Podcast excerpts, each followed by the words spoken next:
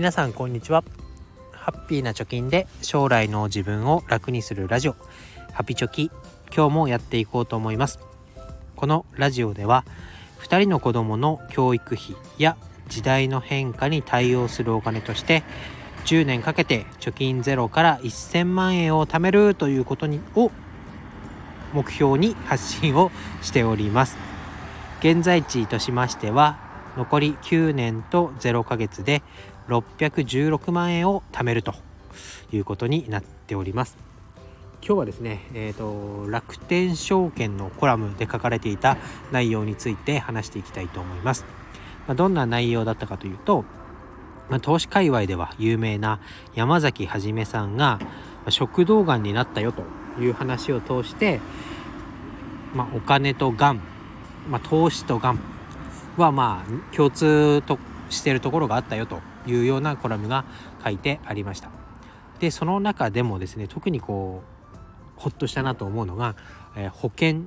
に関すること、まあ、がん保険に関することです。でよくねがん保険とか、まあ、保険の類っていうのは支出を見直しましょうというところの項目では必ずと言っていいほどねこう格安 SIM とか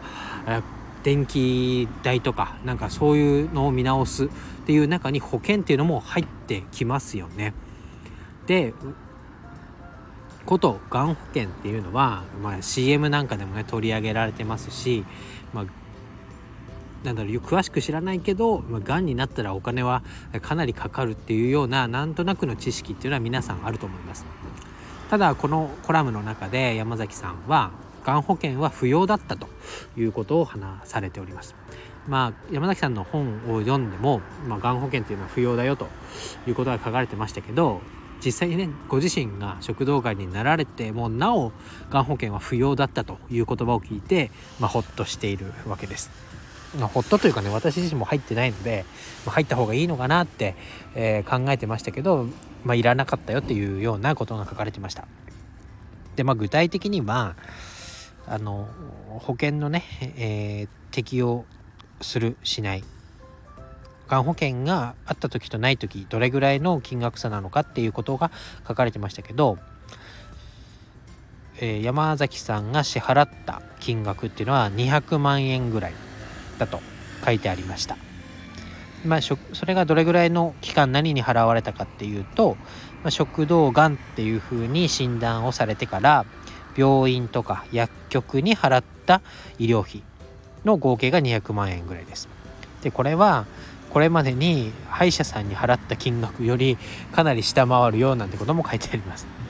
で具体的には抗がん剤の治療とか比較的大規模な手術で合計約40日間の入院っていうのがメインの支払い項目らしいんですけどそれで200万円とで、えー、その200万円の大半は、えー、個室、まあ、シャワー付きのね個室に入院したからだよということが書かれてあります。でこれがね4分 4, 4人1部屋のお部屋を選んでいたらこの医療費の支払いっていうのは3分の1以下だっただろうとだからまあ70万円ぐらい60万円とかそれぐらいだったろうというふうに書かれてありました。ってことは、まあ、60万70万だったら投資を始めてねある程度こう家計を見直してる方からしたら、まあ、払えない金額ではないなというところがわかると思います。で手術とか抗がん剤っていうのは健康保険の対象らしいので、えーと、高額医療制度っていうのが、まあ、適用されてそうなると支払いの上限金額っていうのが決まってくるのでそこまで大きな負担じゃなかったよというふうに書かれてます。でこれを読むとうんやっぱり保険はね私自身の考えですけどまあいらないんじゃないかなということが分かります。まあ、保険に入ってで月いくらとか年いくらっていうような金額を払っているのであればその金額を投資に回すとか貯金をするそして、えー、そういうね、えー、ことが起こった時に備えて貯めておく、えー、払えるようにしておくっていうスタンスがいいんじゃないかなと思います。で、えー、山崎さんもね今振り返って、えー、20代とか30代に保険がん保険に入るかと言われたらそれはノーだと。で括弧してもし払わ入らなければいけない状況だったら保険会社はとっくに潰れているだろうということが書いてあります。うんそれを思うとね なんかちょっと笑ってしまいますけどあとはねえっ、ー、と他の方が言っていた例としては、まあ、保険に入る人が多いと。まあ、それはがん保険以外でも病気になった時のための保険に入る人は多いと。だけど一切予防のところは無関心じゃないかと。でまあ適切な食事を心がけるとか適度な運動を心がけるとか、まあ、そういったことはやるにしてももっとね予防的な観点として健康診断にお金をかけていればその健康診断で、えー、初期段階でね病気が見つかればそこに、ま、治療費をかければ、まあ、大規模なね 大規模というかもうがんになってステージ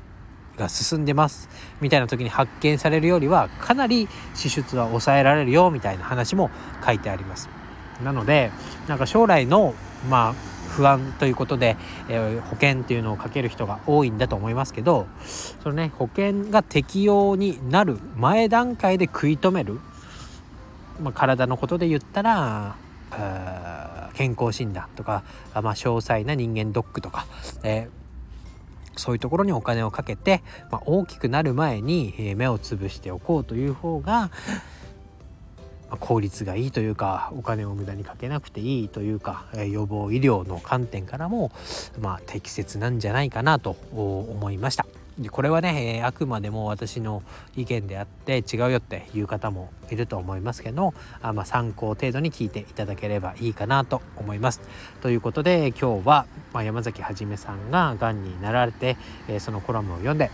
まあ、保険の類っていうのはあ、まあ、いらないでかその保険にかけるお金があるのであれば、えー、それを貯めて、え、貯める貯めたお金で、え、ま、予防医療人間ドックとか健康診断にお金をかけていくのが効率がいいんじゃないかなというお話でした。今日は以上です。バイバイ。